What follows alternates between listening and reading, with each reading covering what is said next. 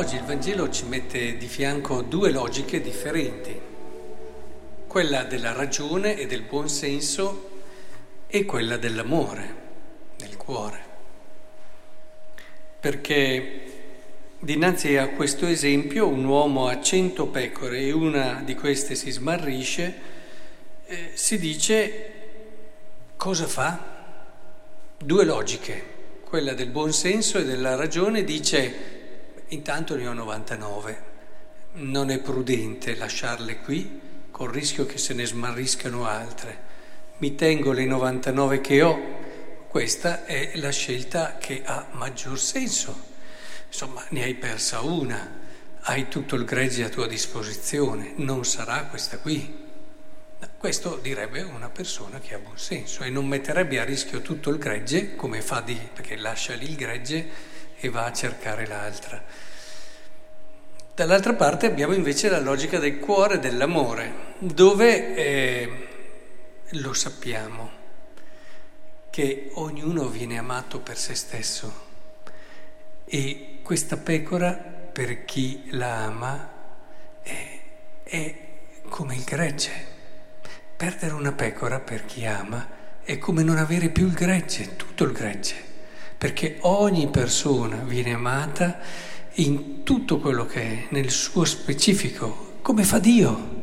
In fondo Gesù qui ci sta cercando di far capire, sta cercando di farci capire che in fondo Dio ama così, cioè ama ognuno come se fosse l'unico. Ricordate Santa Teresina, non riesco a immaginare che Dio possa amare qualcuno più di me. E, ed è questo la dinamica dell'amore. Nell'amore non c'è il discorso di dire bene, ama lui, quindi ama un po' meno me. No, non funziona così. Non È, questa è una logica che può andare bene con la ragione e allora più si dà a qualcuno, più si toglie all'altro.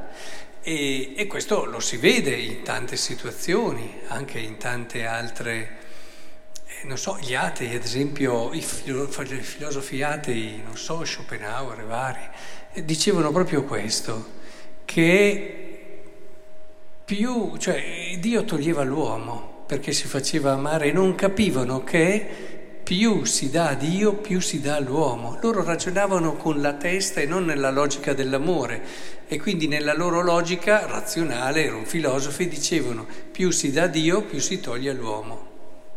Non funziona così nell'amore.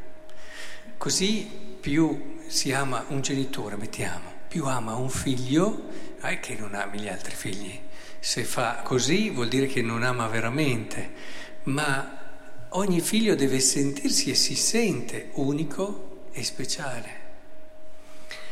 Ecco, in questo senso penso che sia molto importante che comprendiamo in questo brano come Dio ci ama. Per questo pastore non avere quella pecora era come aver perso tutto il gregge. Ecco, questo è l'amore. L'amore non fa calcoli, l'amore non misura, l'amore non fa confronti. Queste sono tutte cose più eh, della scienza, più del...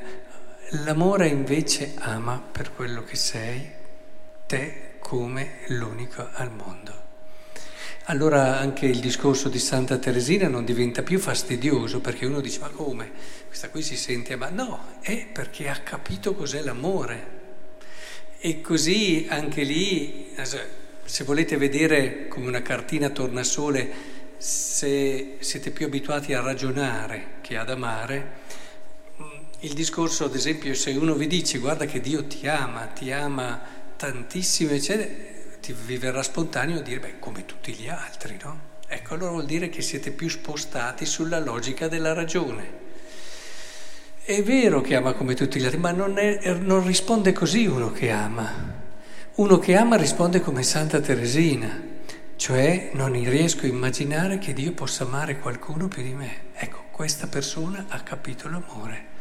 Questa persona capirà benissimo anche questo racconto dove il pastore mette a rischio le 99 perché senza quella pecora il suo gregge non è più il suo gregge. Ecco, che il Signore allora ci aiuti a entrare in questa prospettiva. Prima di tutto ce ne rendiamo conto noi di come ci ama Dio e nella misura in cui ti renderai conto di questo, forse riuscirai anche a esserne segno e testimone per gli altri.